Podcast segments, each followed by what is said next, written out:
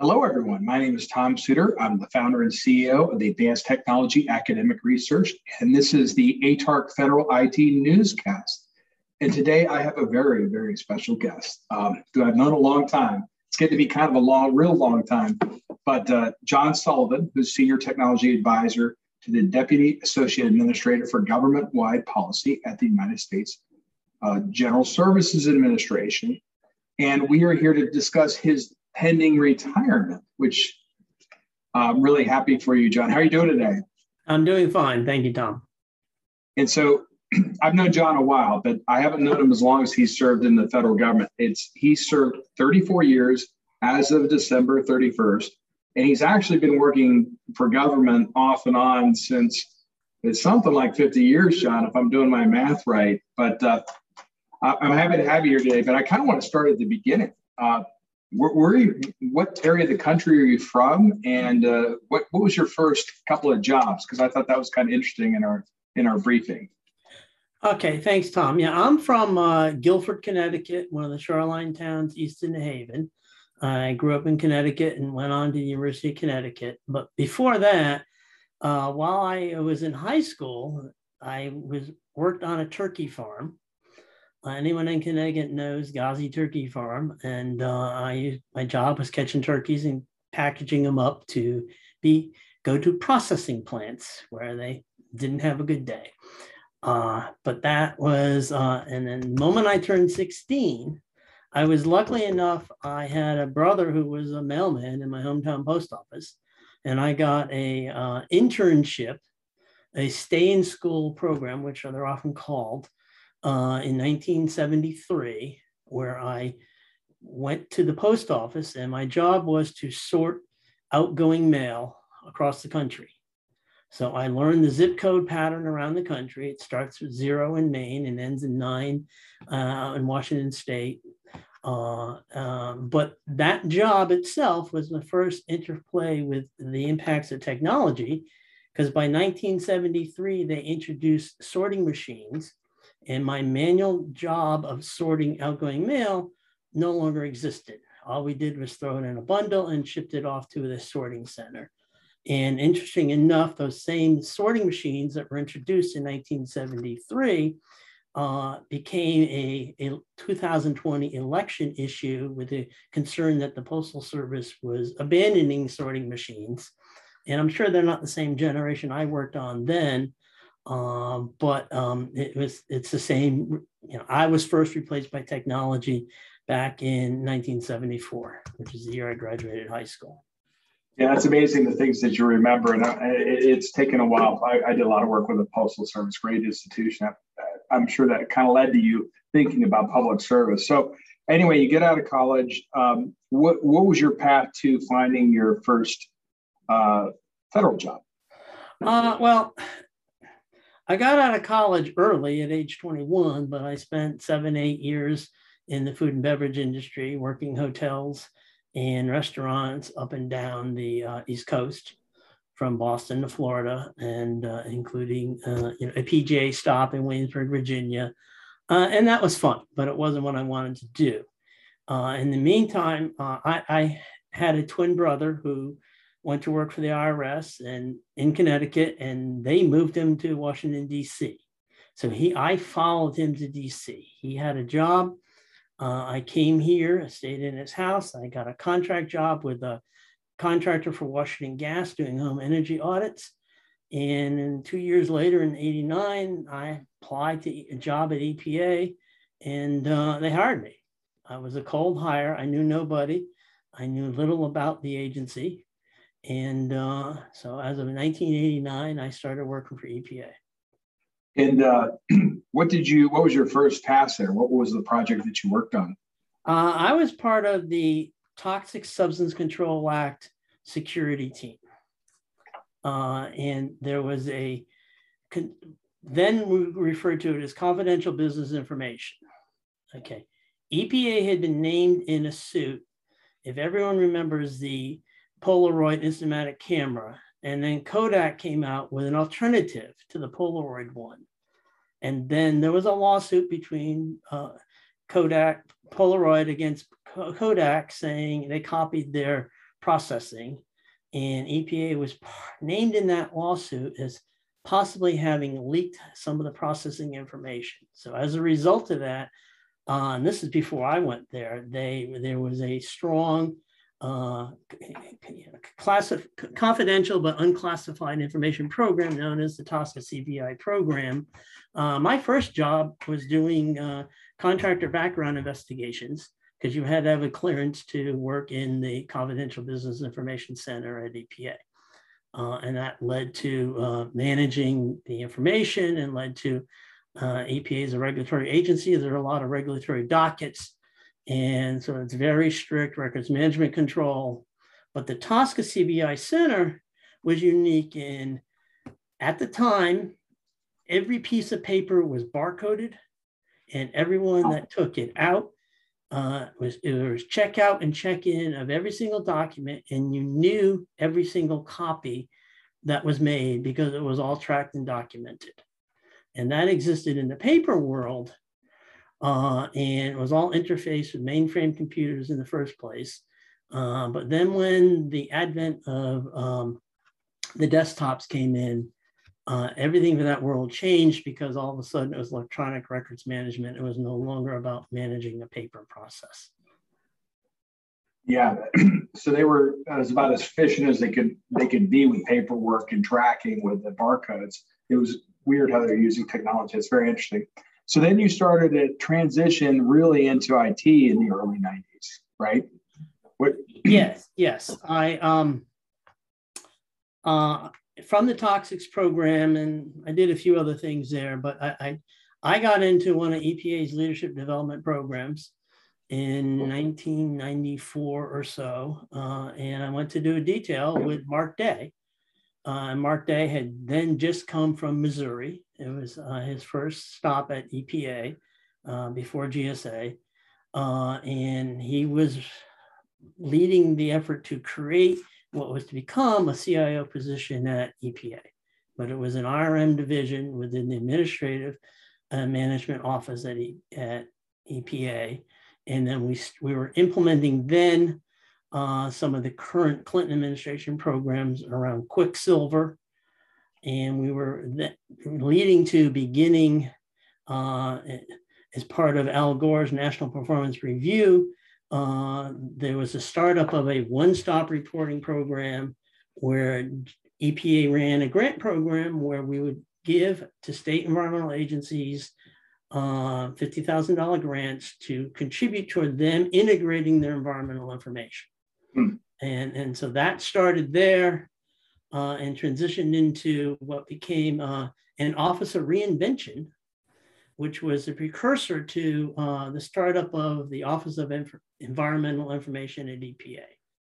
And that led to the beginning of the Environmental Information Exchange Network, which was ideally to create the Napster of environmental information, but it was it, it's still in existence today, but it's about the sharing of environmental information between uh, EPA, uh, state environmental agencies, uh, local, and some uh, native sovereign nation tribal agencies.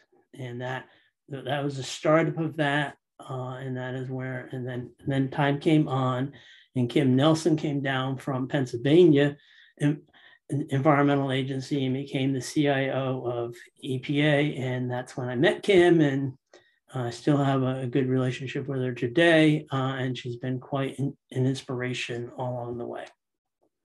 It seemed like you had a power pack team: Mark Day and Early Prime, uh, Kim Nelson, and uh, that sounds like you guys really had a, an A team back in the day. Uh, then you moved on to more on the higher level, the enterprise architect field. As that was just getting going, um, it seems it appears to me that it was starting to go in the 2000s. Tell tell a little about that and your transition to, to OMB.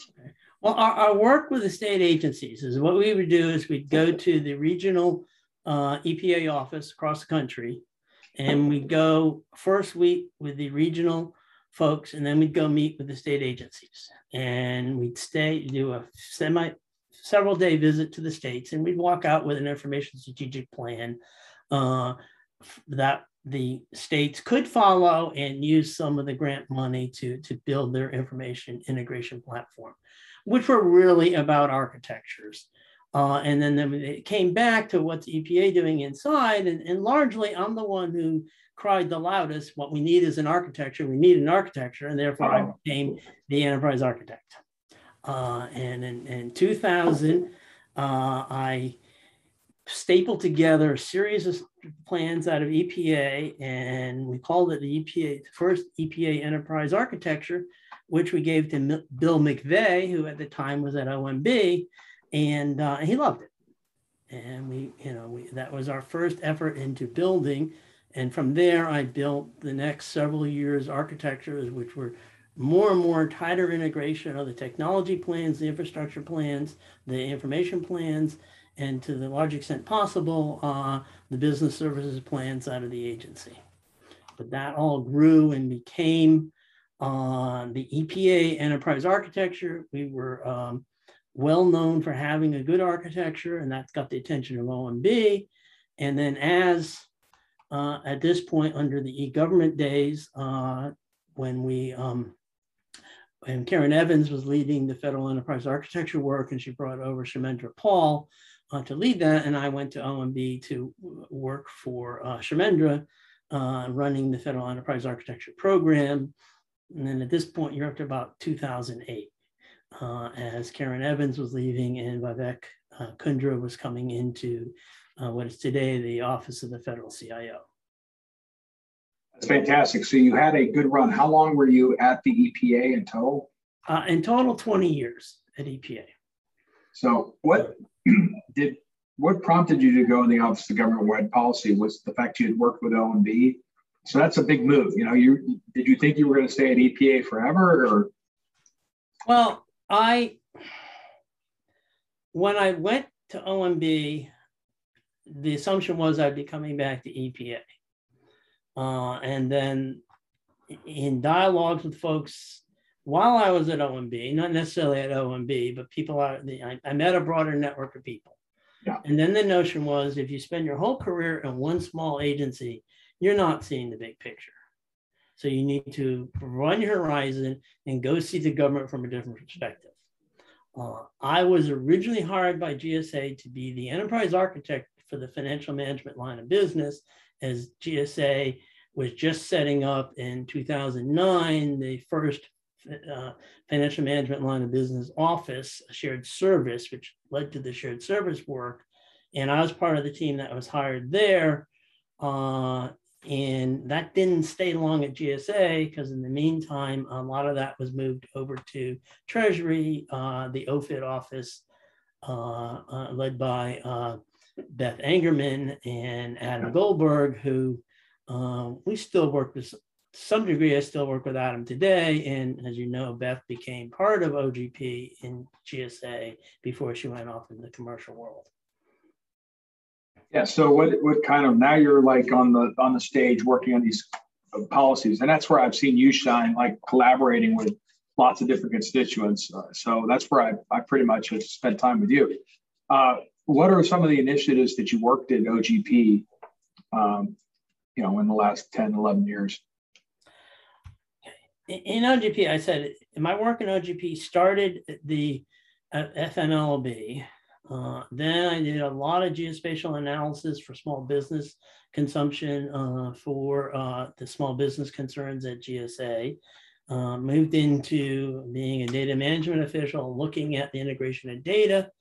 And that led to, from the Environmental Information Exchange Network that EPA put together uh, with the state environmental agencies, now, at the same time, NIEM, the National Information Exchange Model, is starting to get legs. Uh, starting out of the law enforcement coming from 9 11 uh, and starting to put together terrorism data and law enforcement data. But we started to build out a GSA, a government resources management domain, which is largely trying to standardize a lot of the common administrative data that's needed for administrative services, finance, HR, uh, things of that nature, which then moved on and became part of the, the big lines of business. Uh, so I, I, started doing that.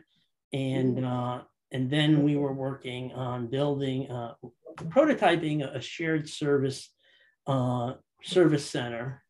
Uh, and a lot of those ideas that we put together, and I worked then for Dominic Sale, and we put those ideas together.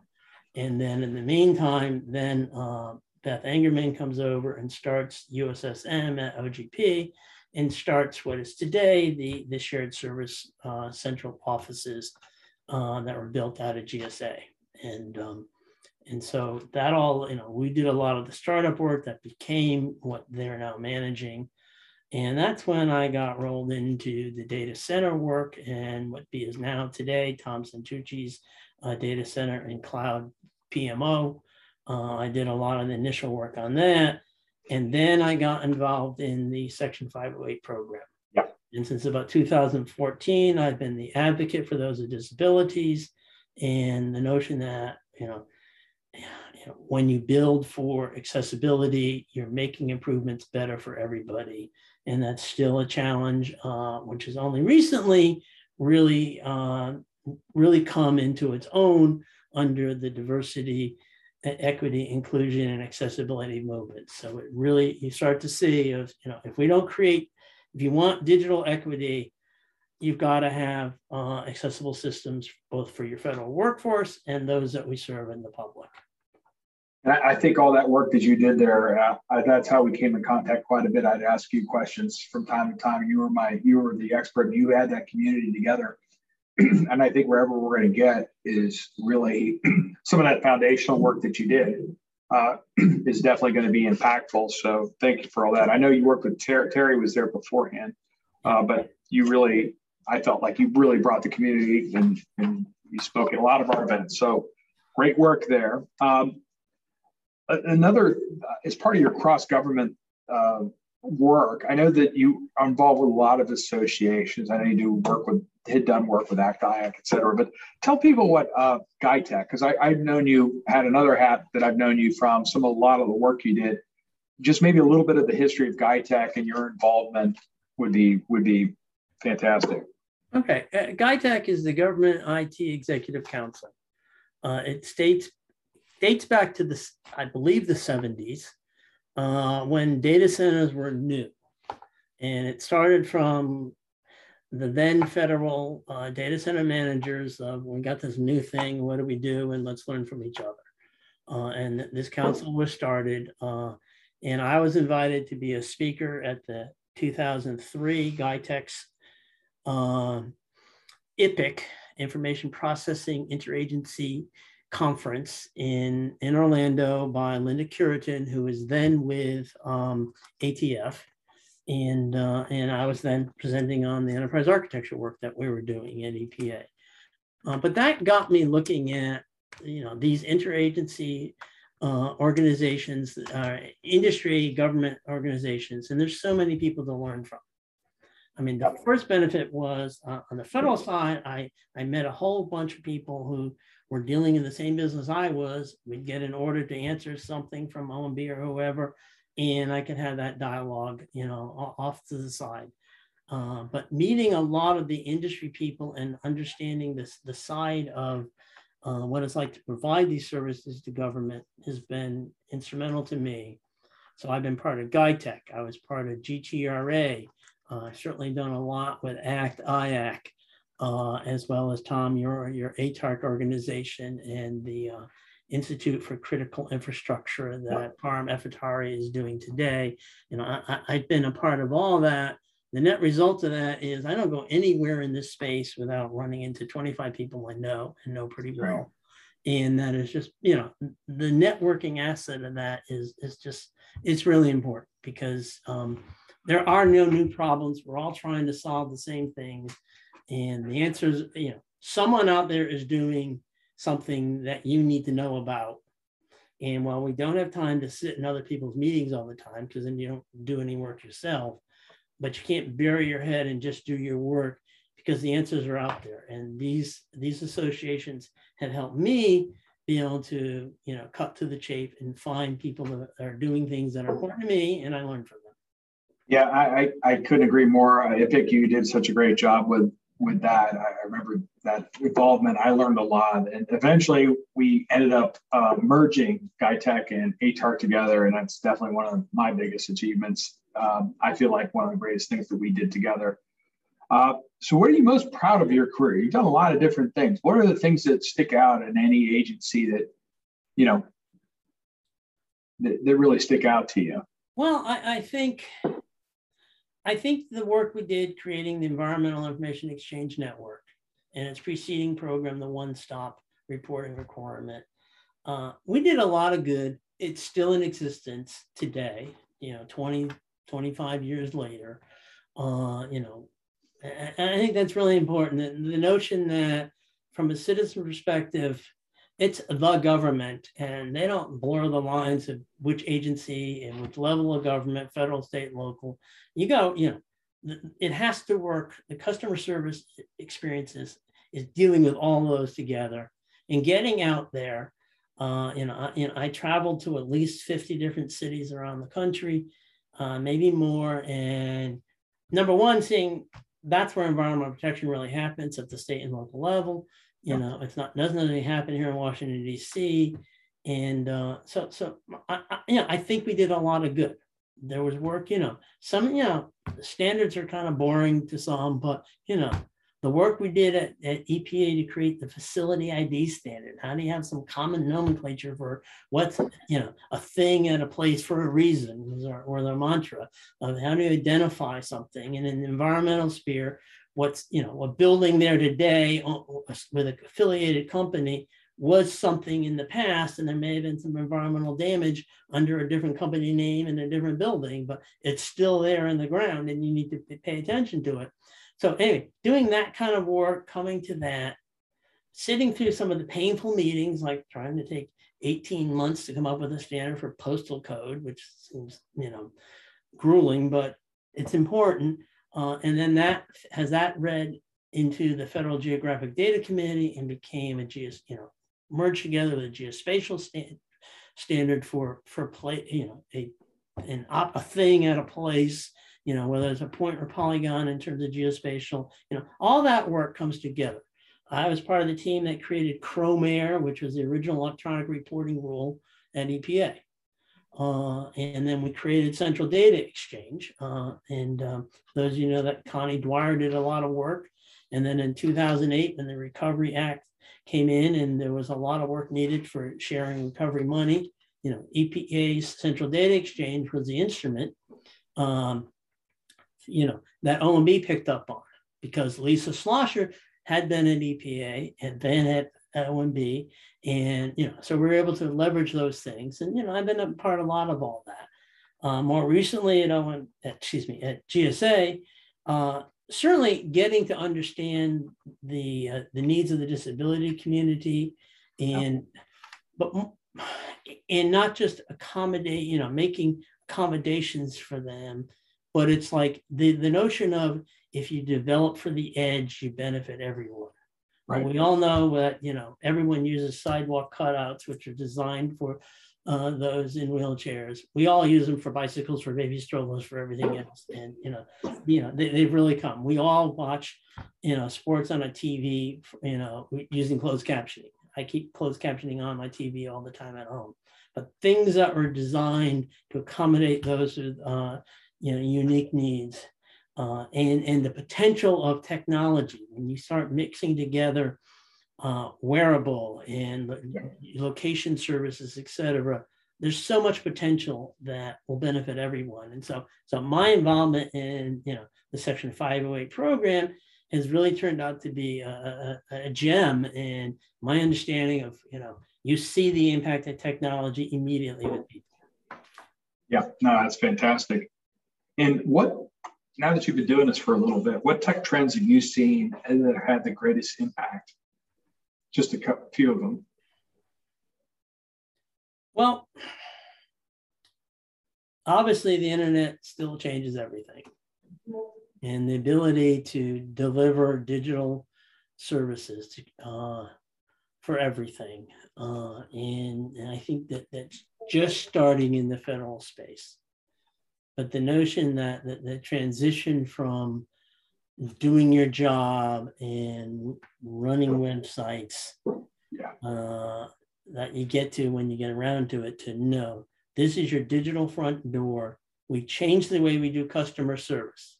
So going back to the regulatory world, the permits and everything in the environmental and ag and energy world, you know, the ability of you know someone uh, you know at a plant to upload photos and how that replaces the need for you know inspectors on the ground or supplements the need for that.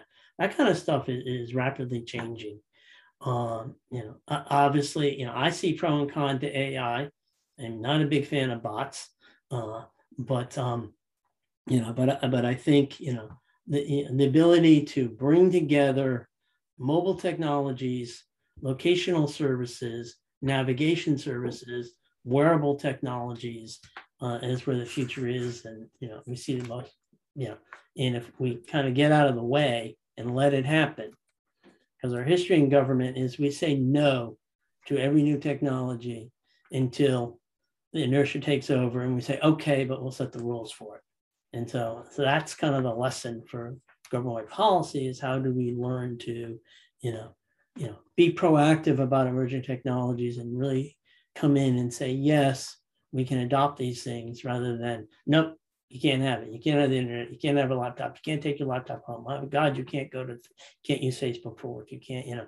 All those things we said no to we eventually we, we do when we make them work. So so how do we not repeat that past behavior and look at new emerging ai et cetera to say how can we really leverage this yeah, that's a great point, John. That's why I started ATARC so we can accelerate the inevitable. It's coming anyway, for sure. These new technologies, we might as well adopt them as fast as we can, as safely as we can. Fantastic. And then, what are some of the superstars that you've met throughout your career? Just at, at each pit stop, just a couple of names. Just I, I know you mentioned a few people already, but it'd be great to, you know, you've been doing this a long time. Who are some of the people that really stuck out to you?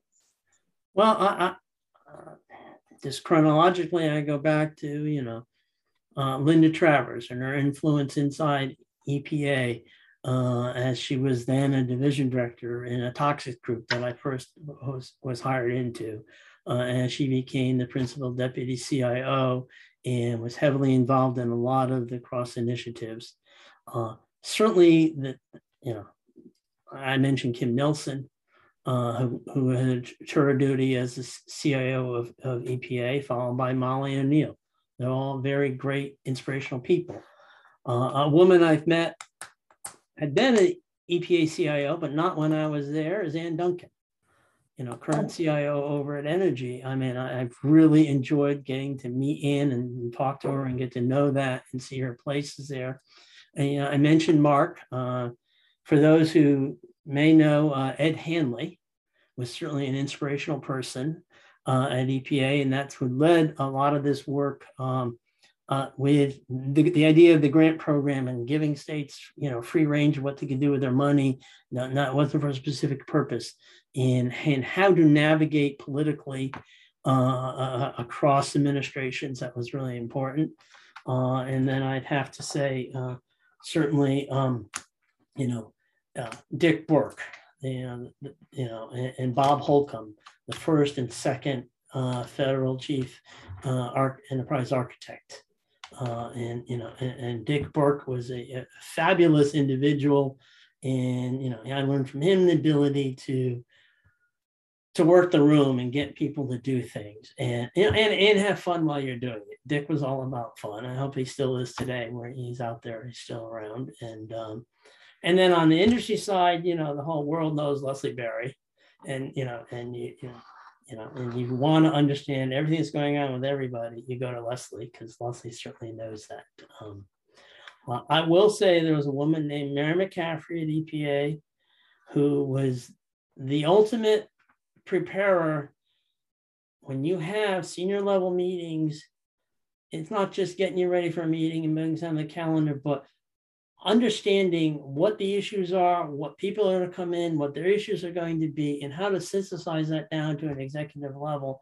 There's nobody I ever met that was better at doing that mm-hmm. and being able to really prepare senior leadership for, um, you know, what really matters when you meet with people.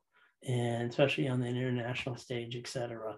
Uh, so uh, there've been a lot of a lot of inspirational people. Um, I, you know, I have to, um, you know, look to, um, you know, look at, you know, I work for Dan Pomeroy, uh, you know, a great guy at, at GSA Today, and Dan's ability to um, understand in breadth and detail of all the programs underneath him is very inspirational.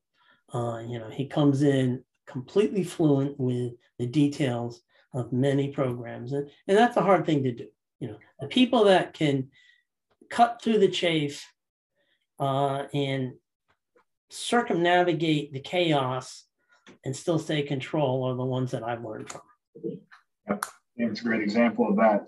So what what I, I mean, you've been you're close to the end, real close to the end in the beginning, but I, have just noticed you you show up at our at events, you show up after hours. I mean, what drives you to take it this extra effort? What what makes you tick on that? Um,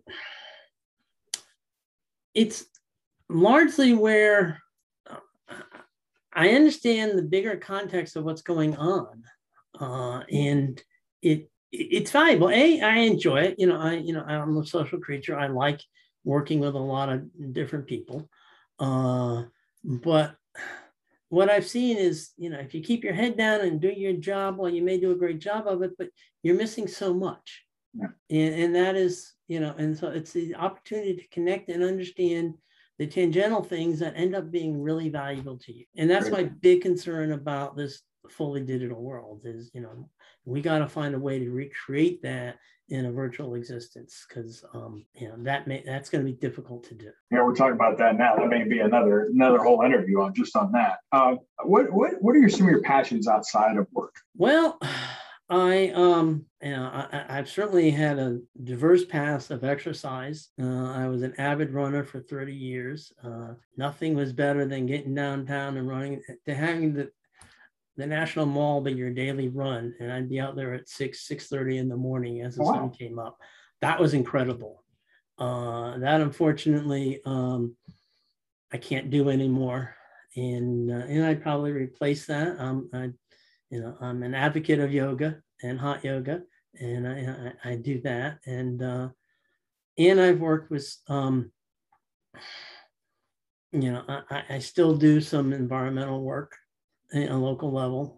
Uh, but I, you know, I suppose, you know, stay tuned because we'll see what happens in retirement, uh, and I'll have more time to to do more personal things. Exactly, exactly. causes, and uh, you know, going back and doing some work for nonprofits. Right, and um, anything about your family? I know you were talking before. You want to spend more time with with your family and uh, have a little more time. Uh, any plans for trips or anything? Not yet. I, I, was an advocate of I'm not going to leave the federal government until I know exactly what I'm going to do. And I've been thinking that for the last several years. And I um, come to the conclusion I just don't have time to do that now. and uh, and you know and making plans will probably change. So my plan is to do nothing, uh, be prepared to find some new interesting opportunity and go chase it. Uh, and if that requires living somewhere differently, I, you know, you know, this is the furthest I've ever lived from the ocean, but it's now, you know, I've lived here longer than anywhere else. Uh, so I may drift back towards the coastline. Uh, I, you know, I'm not going to go somewhere I have no connection to. It has to be, pro- you know, a reason to be somewhere or people. I spent a number of years after college in Boston. I love Boston, but it's too cold. Uh, and uh, I don't, you know, I don't miss winters in Boston. Uh, but so uh, that starts with, um, you know, just the logistics of, you know, you know, I want to be able to proactively move and change our location. Uh, my partner and I are both now will be, you know, will be retired, and um, the world's out there to go do something. Um, I, I don't want to stay here forever just out of inertia that I, you know, I never get the gumption up to to move. Right. Well, do nothing is actually a plan. I like that. I like that. Now you've deferred it all. You're going to tie up all your loose ends at work, and then you can just figure figure it out. Fantastic, John. This has been a pleasure.